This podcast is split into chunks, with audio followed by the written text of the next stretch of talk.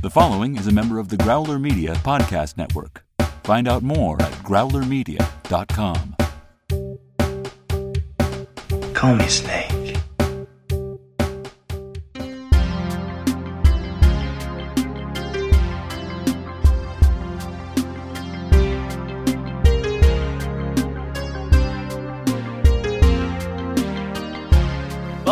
To Escape from New York Minute, where we celebrate and analyze the dystopian classic one minute at a time. I'm Eric Deutsch. And I'm Molly Balin. And joining us again in Manhattan Prison from reopening the wormhole and another podcast whose name is way too long, so I don't remember what it is, Jack Stovall. Hey, I'm open. The wormhole is open to minute 69. Ooh, what? What? What, what? um, yeah, so I'm glad the, uh, the wormhole opened up to bring me from a utopia to Manhattan, the prison. a utopia. From a utopia. Deep Space Nine is a utopia? Well, yeah, I don't know. Star Trek world. Every, everyone says it's the dark one, but they're, uh, that's an inaccurate reading. So this is a complete non sequitur, and so our episode's already off the rails here before we even start. But it's funny that, that you mentioned that because I got a fortune in a fortune cookie yesterday that I that really fits me to a T, and I'm just going to read it right now because of based on what you just said about uh, the dark timeline. Listen to this incredibly awesome fortune that I got, and I know no one listening here probably has ever actually met me in person, including Molly. But if you did know me, you would know that this really fits me. It says Optimists believe we live in the best of worlds, and pessimists fear this is true. And as someone who is a lifelong pessimist, oh, yes, very much so. That there's a lot to unpack there. What does that mean exactly? Pessimists fear this is true. Yeah, in other words, that this is the best of worlds, and like, oh shit, this this is the best of worlds. This is horror. Oh, this is this is this is this is as good as it gets. I mean, the Escape from New York world might be better than this for all we know. Who knows? But as Jack so eloquently stated, yes, we're in minute 69, everybody. Every podcast has to get to this minute at some point, unless you have a really old timey movie when the, back when movies were only like 65 minutes long. So let's just, you know. Or if you're a normal person who's not doing a movie by minutes podcast, there are other types of, of podcasts out there. What are you talking about? I, I know. Believe it or not, it's true. But uh, if you if you're doing a Star Trek rewatch podcast, there's definitely episode 69 though. So That's true. of uh, all all Star Trek shows except for short treks, they all they yeah they all got to 69. I, I'm just, I, I'm just gonna, I, be, I, I'm, I'm just gonna sit here and, and see how long Jack's gonna riff on the number 69, basically. Just- I mean, 69. it's so funny. Well, this minute starts with uh, the prisoners waving the helicopters down, and it ends with Brain trying to figure out what he's going to do. And uh, the helicopters approach Central Park. Uh, we got a bunch of the prisoners here with their baseball bats, saying, "Hey, come on over here, come on and land." And the helicopters do land, and U.S. police force jump out. And I want to call out, as as Jack just said, they start to run away. And if you look at the guy uh, at far right on the screen. All right, he's got um, sort of maybe like a green bandana wrapped around his hat. If you look at around second eh, 19, 18, 19, 20, everyone's running off except him. He's still waving at the helicopter, and finally, one of the last guys to run off basically slams into him and grabs him and pulls him off camera. And the only thing I can think of is that this idiot extra forgot the stage direction that he's supposed to run off. That's awesome. I didn't notice that until just now. I didn't either, but that's magical. Yeah, it's I don't how did I miss well, I mean, that? come on, I didn't notice it until I researched for this specific episode. I mean, uh, but uh, I, clearly this guy had one job and he did not do it. In fact, he even looks right at one point to and clearly sees, hmm, everyone else is running off, and he continues to stand there and not run off. The cameraman keeps motioning for me to come this way. What does that mean? That's pretty But the hilarious. village idiot works. Yeah, exactly. But there's always that guy, right? That's uh, also another interesting thing about this movie in general is just, um, aside from Snake, they never tell you any of the characters like what their crimes are. So I'm really curious about that. Like what, especially like what did Ernest Borgnine do? He seems like such a nice guy. What's his crime that landed him here? Well, the theory that we've been working on actually is that he is one of the people that might have stayed behind when they walled off New York City. That he just said, "I don't want to leave. I'm, I'm a New York City cab driver. This is my home. I'm not leaving." Um, there was some other backstory that I know we got into at one point that we found that implied that he had been a New Yorker and he did leave when it was walled off, but then he committed a crime and got sent back. So um, there's kind of conflicting theories, but he there's a good chance that he he wants to be there, basically. I could see that. I mean, what? How could you? How could you commit a crime when you're Ernest Borgnine? Like, I mean, I don't know. He's he's an angel. He's a wonderful man. So the uh, the U.S. police force soldiers they they jump out of the helicopter and they've got their M16, AR-15, SP-1 rifles, the ones we discussed way way back near the beginning of the movie. These are the ones that were made to look quote unquote more futuristic. And I realized I didn't call out when we discussed these way back when that this is a pretty popular type of firearm used in movies and TV shows. Uh, some of the ones I'll call out Soylent Green, Apocalypse Now, Commando, Predator, The Matrix, and my, my personal favorite usage of it in the big climactic attack on the TV station at the end of They Live, which of course is another John Carpenter movie. Eric, what what is Soylent Green? It's people! Soylent Green is people! Uh, there's a couple things that I, I dig about these first 20 seconds or so uh, with these folks with their bats and there's a guy in the front with a billy club like a cop billy club which i think is pretty awesome so obviously somebody left that behind. The other thing about this because i'm an asshole is that there's a guy who totally eats it getting out of the helicopter and it cracks me up every time Oh, I see. All right, let me let, let me let me see that. What a schmuck. So we have two schmucks in this minute.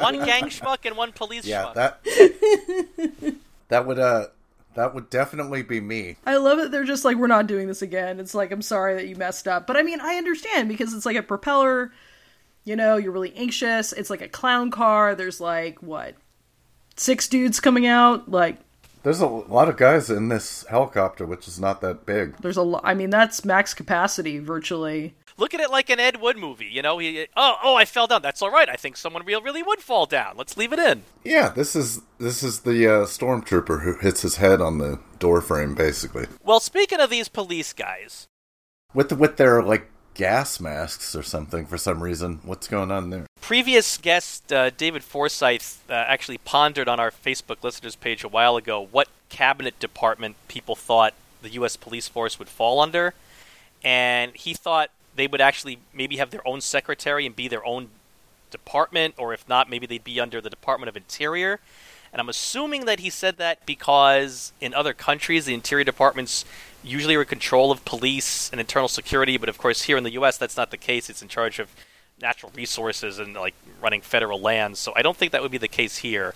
I suggested in that uh, discussion that it would be the Justice Department under the Attorney General, sort of like the FBI or the ATF. Um, another previous guest, Chris Frayne, in that discussion, he said maybe Treasury, and I'm assuming he said that because ATF used to be under Treasury before it was moved into Justice. And then Alan Sanders, another previous guest, said maybe a direct report to just the executive branch. So uh, all, all that thrown out the two of you there, uh, what, do, what do you think? You, any of those uh, catch your eyes? what uh, our friends, the U.S. police force, would fall under? I would think in this dystopian world that they would be just straight up part of the executive branch because it seems like they've been merged with the military as well. And this is a police state, so I would say basically they're big. Um, yeah, they're just police state and military. Police and military have been merged under the executive branch. That's my guess. See, I would say DOJ because there is, even though there is a merging of the military with these guys, I still imagine that the military still has its own, like the armed forces are distinct, even culturally. So I can't imagine that they would have like one universal, you know, military force, that it would still be, you know, their own discrete branches, and I can see this still being under justice for that reason. Yeah, that makes sense. More sense. Like Snake was in the military. He was not in the U.S. police force, though. Right. Right. Yeah, maybe like abroad when they're fighting wars, it's separate, but maybe at home, maybe they're basically the same thing. I don't know. I don't know what I'm talking about most times. I'll I'll, I'll defer.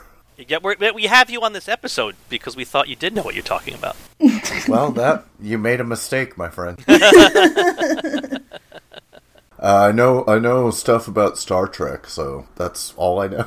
Well, in the 1990 in uh, Star Trek 1997, that would have been what when uh, Khan was trying to take over the world. Yeah, the eugenics wars were raging during the nine. Yeah, yeah, ninety seven. That's the eugenics war. It, it it fits. This movie fits. I could see Manhattan Prison during the Khan eugenics wars. Yeah, maybe that's what World War Three is all about. America's trying to hold on desperately while Khan is taking over three quarters of the world over in Asia, basically. Oh, I love this theory now. That's awesome. yes. This this fits. This is a Star Trek movie. I didn't realize it. Oh my god. Although Molly, that kills my argument that this is not a science fiction movie because if it's in the Star Trek universe, then it, it then it becomes science fiction. I'm torn. I'm torn. Uh, so are we talking like Ricardo Montalban, open Yeah. chest, like? hell Oh yeah. yeah. Oh, no, Benedict Cumberbatch. No, never. Ricardo all the way. No, def- definitely Ricardo. Okay. Rich Corinthian leather and uh, Ricardo Montalban is not in this, but he could be right at home in this kind of movie. Oh, sure, Oh absolutely. my god. And he's he's a prominent Planet of the Apes character as well. He's in uh, he's in all sorts of dystopias and differing roles. And fantasies.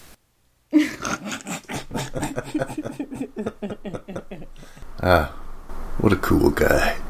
we cut back to Snake. We haven't seen Snake for a few minutes actually, and this is very, very interesting. What what the way that they cut this movie here because Snake gets up and the guys are still pointing their things at him, and we see Red Bandana Gypsy, who was walking out of the room back in minute 65 four minutes ago, still walking down the hall, and the guys still holding their weapons on Snake as he's getting up, which means minutes 66 through 68 all occurred simultaneously with this basically.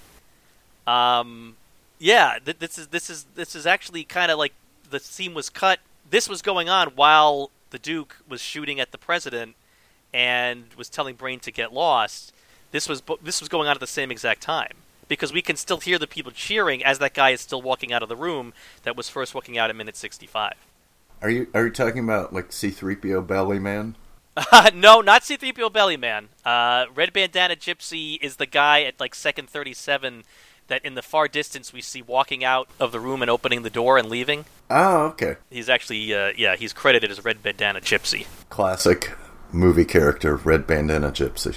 Well, speaking of accoutrement, that if you look at second 33, there is a gentleman in what looks to be some type of a lavender tie dye, and he, he's got sunglasses on. He's in the far left, but he also has one of those gold solo cup armband things that Romero also has. So I don't know if that's like the equivalent of like a best friends forever like broken heart necklace in this world. Yeah, I love I love those things. It's like they're Final Fantasy characters, basically, or something. wow. Nomura, Tetsuya Nomura characters, not Amano. Sorry, deep cut for Final Fantasy fans. Final Fantasy fans are gonna love this. I always think of like Cloud. Isn't Cloud the the lead in Final Fantasy? Seven, Final Fantasy Seven, Molly. Seven. Oh, my bad. They're all distinct worlds, each one. God. I recognize none other than Final Fantasy Seven. Uh, six is the best one. Sorry, Eric, you clearly don't care. Oh, uh, we've long since established that I, I don't know a thing about video games at all. Have you ever heard of this guy Mario? I mean, I played Nintendo when I was in eighth grade, you know, but uh, my, my knowledge ends with the original Nintendo system, basically. Is there an Escape from New York video game? Didn't they talk about wanting to do that? I, I heard about the. I heard about I heard about the board game in a previous episode. I am a fan of this podcast. Um, You're already on. We've already got you as a guest, Jack. You don't have to kiss our ass anymore. thank God. Uh, I never, I never came across anything um, online about if there was supposed to be one. So, um, if there's one, it escaped my notice. All right. I mean, it would certainly. enough. I mean, it's it's sort of a movie that lends itself to having a good video game.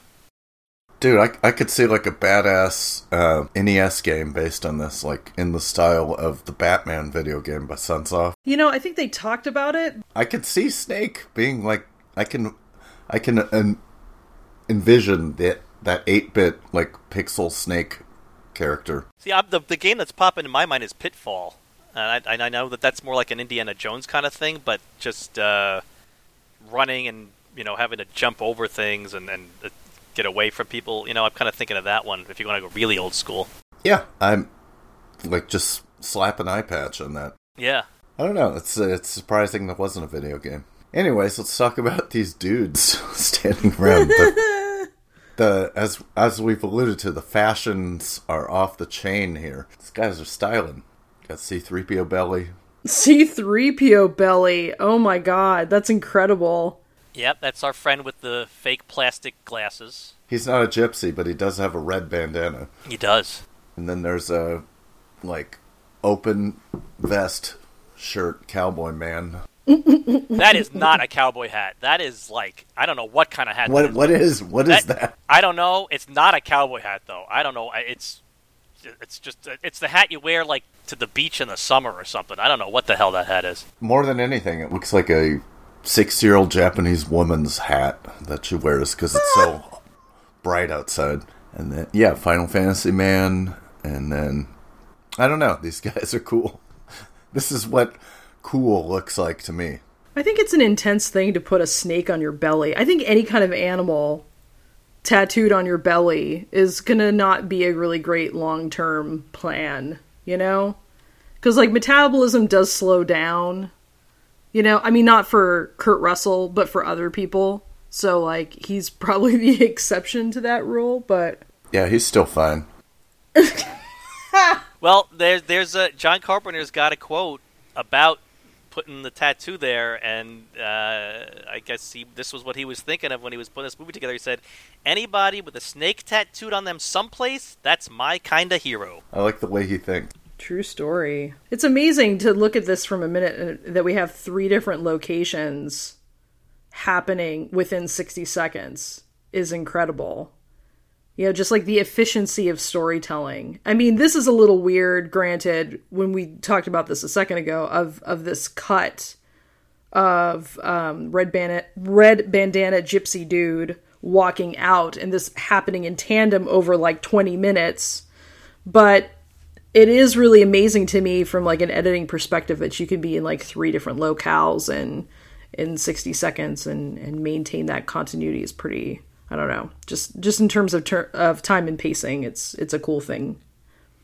Yeah, Yeah, and I it's as as we're sitting here chatting about it, I'm wondering if in the original cut maybe this was you know part of that scene from four or five minutes ago, and if maybe when they were editing it, they realized, oh, you know, we suddenly have a stretch of like five six minutes here where we don't see Snake at all, yeah. and and we we can't go that long without our main character, so. Let's pull 10 seconds off the end of that scene and, and stick it in the midpoint of that six minute sequence just to have him on screen for just a little bit. That sounds very plausible. I'm I'm I'm glad here I got just a tiny little bit of snake on my Escape from New York minutes. So yeah, him him groggily waking up. That's what I'm here for. And then we go back to the library, and the, my first thought is, oh, Maggie and Brain are back in the library. Wait a minute. How the hell are Maggie and Brain already back in the library? I mean, they, they, they drove all around with Snake and Cabby and to get to Duke, and Duke sent them on their way like a minute ago. And they're back in the fucking library. Well, it's like a latter day Game of Thrones, I guess, where or even I'm I'm saying that just based on what I've heard people say because I've never actually seen Game of Thrones, but uh, but it's also like Lost, where at the beginning it was a huge deal to get across the island every time, but then by like season four, they can just show up anywhere, anytime, like instantly. Yeah, I mean the draft script mentioned that they get in a car when they leave the Duke's place, but that uh, you know was not you know filmed or anything. So if you're not reading the draft script, which most people aren't, it, it's just a little strange that they're so ba- they're back so quickly after it was such an adventure getting out in the first place. Uh, Adrienne Barbeau, Yeah, she's Yeah. back. Yeah, oh yeah. classic Star Trek actress, Adrienne Barbeau. You know what I love about this, and this is like second 45. Well, I guess it goes all the way back to like 41 ish. Just her stretch of like being pissed and loading a gun. Like, how many awesome gifts should be made from this? This is know. just how many like pissed off lady memes can be made from just these few seconds. It's just a treasure trove. I would love to see those. Lis- listeners, get on it. Make them. Make them. Make those memes. Yeah, pissed off lady in a library loading a gun with that hair. That hair. I'm ready for it. Yeah, she that's that's that's Snake's gun that she's got there. That's his uh, 38 special with the scope mounted on it, and it's it's uh, once again I completely forgot to mention this back when we were going through all the weapons way back earlier in the movie, but this gun not seen much in many movies and TV. TV shows. Unlike the machine gun we mentioned yesterday, uh, this is a pretty rare gun to be seen in movies, and we've got a lot of world building, a lot of brain Maggie world building here in just the this quick five six second pan of the camera across the library here. Um, so we really get to see the library. We didn't really see it too well before, so they really have the full library was left behind. They obviously, when the people evacuated New York, they did not bring the books with them because they're all here in Brain's library, and there is a clothes dryer rack. So they're obviously they're doing laundry, um, although it looks like it's just washcloths or dish towels or something like that on that clothes dryer rack. And then my favorite bit of world building, and I think Molly, this one, if you didn't notice this, I hope you're sitting down, but I, I hope I kind of hope you noticed it on your own though. If you freeze this at about 47 seconds, Brain has a bunch of the same freaking jacket hang drying, which means all he wears is different versions of that same stupid jacket. Oh my god. He's a cartoon character, basically. Yes. Oh my god, the horror. No, I did not see that. Jesus. oh my god. This is a choice. He is consciously seeking out these jackets. Wow. You know, I don't know. Maybe he's just like that level of high fashion that he's found something that defines him as a person. The jacket and the ascot. Yeah. Yeah, you know, me you know some people will go and they find like a particular t-shirt, you know, that just happens to fit them really well. It's durable, you know, and they just get like 5 of the same t-shirt and they're just like this is going to be my life for the next few years, you know? Zubaz. Or Zubaz. Oh, bless your heart. Yes. oh, we discussed those way, way long time ago. Mm-hmm. That's what I'm referencing. I did know a guy who found Zubaz and that's all he ever wanted to wear. Like seriously, that was his Yeah, like he was that guy. I'm done. I found the perfect pant. He did. He literally just had a closet full of Zubaz. He just he found that holy grail of of fashion for himself and he just ran with it and that's all he had. Which I'm like, eh, you know, like I I get it. I totally get it. You do you. Yeah, I mean, you have a combination inside of you of really wanting to be comfortable and not really wanting to deal with zippers in any regard, and also really wanting a flashy print. So, you know, fuck zippers, man. So I get that. I'm all about that elastic. Stretches to accommodate my ever expanding waistline. but yeah, Adrienne Barbeau, Star Trek lady. She's Senator Cretak. Deep Space Nine. Do they put her in some makeup for that? Yeah, she's a Romulan. Shut the fuck up! Seriously? I will not shut up. She's a goddamn Romulan. Wow, She's Molly, this is uh, your mind just exploded with that fact. She's like, she's one of the most prominent Romulans in season seven. What? Okay, I gotta go back and look that up. I would totally see her as a Romulan. That's amazing. Yeah, no, she's great. She she's like one of my favorite Romulans. Really? I, that's not praise that I dole out lightly. Even above Denise Crosby? Seriously? Mm, They're neck and neck. No, she's better than Denise Crosby. Well, I mean, like halvesies, but you know, it's still. I still think it counts. No, they're both great. Well, yeah, yeah, she's yeah. Come on, Molly, she's half human. Splitting hairs, man. Wow, that's cool. Adrienne Barbeau is great. There, there was a there's a reopening the wormhole episode where we talked about her for quite a while, and also, uh, yeah, Brain Harry Dean Stanton. I love this man. Have you guys uh, have you seen the uh, season three of Twin Peaks? No, I never, I never, uh, never watched Twin Peaks. Okay, well, I mean, Harry Dean. I think that's his final role actually, is season three of Twin Peaks, and because he's a longtime David Lynch collaborator as well. He's in a lot of David Lynch things, and uh, his yeah, his final role I think is in season three of Twin Peaks, and Wow. it's it's pretty like beautiful. He's a very old man at that point, but like uh, it worked out really well because he passed away. I think only weeks after he finished filming that. Please check it out, Harry Dean Stanton fans. It's pretty moving. I had a hard time. I love David Lynch. Really, really do love David Lynch, but I just. You know, reboots are tough for me, and I just had a really hard time. Although I've heard good things. It's not a reboot; it's a revival. Oh, for fuck's. Well, yeah, all right. Okay, okay, okay. Still, you're talking, you know, was it 1991 or 92 was the end of the original Twin Peaks? So that's tough. That's a tough sell for me. Um, it works though because the original Twin Peaks was, you know, it's like half quirky Americana and half like David Lynch nightmare surrealism. Mm-hmm.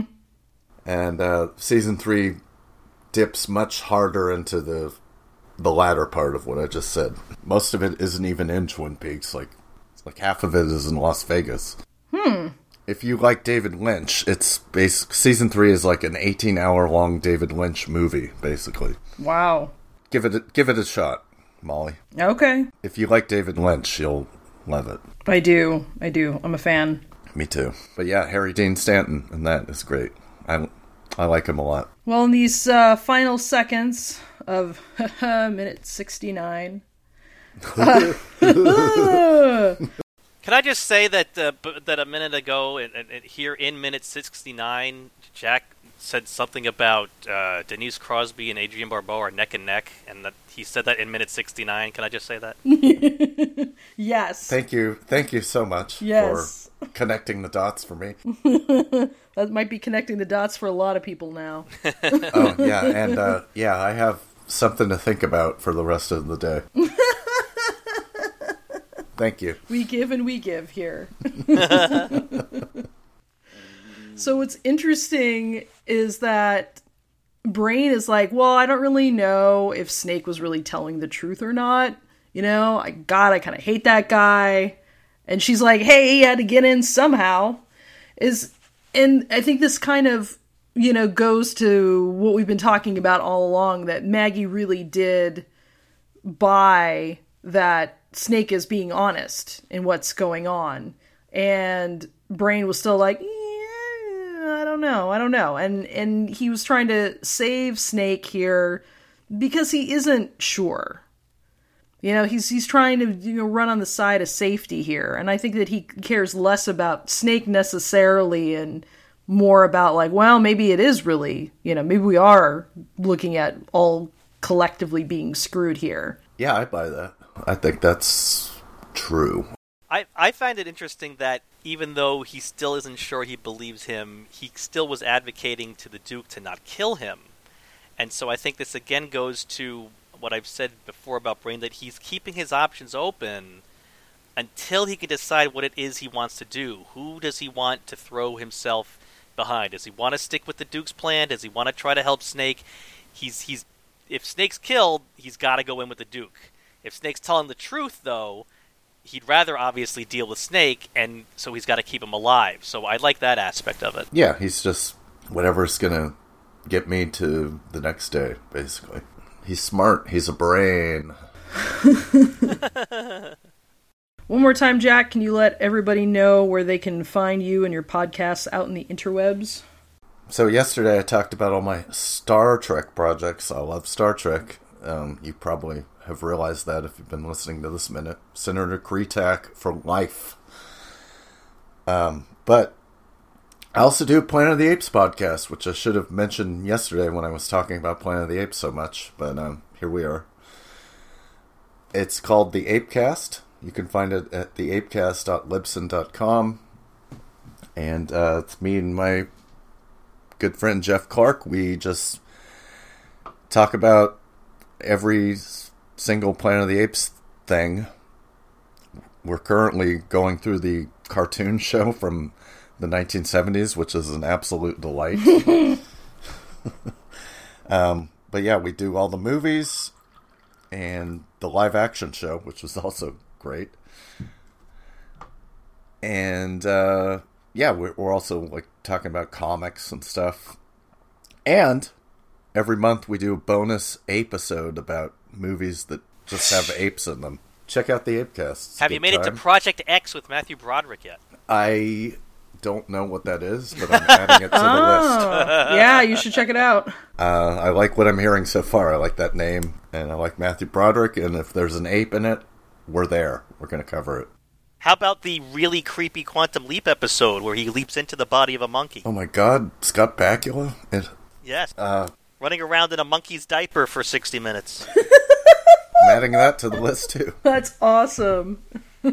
Captain Archer himself. But yeah, check out the Apecast. Um, I also have dipped my toes into podcasting minute by minute. Go check out Jack's Silly Little Friendly Neighborhood Star Trek Discovery podcast, where probably around when you're hearing this, you can hear a minute by minute breakdown of the Simpsons episode Marge versus the Monorail.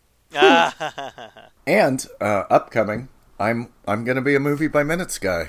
I'm gonna be a co-host. Um, Woo! An Escape from New York Minute exclusive. Yes, that's right. You heard it here first, folks.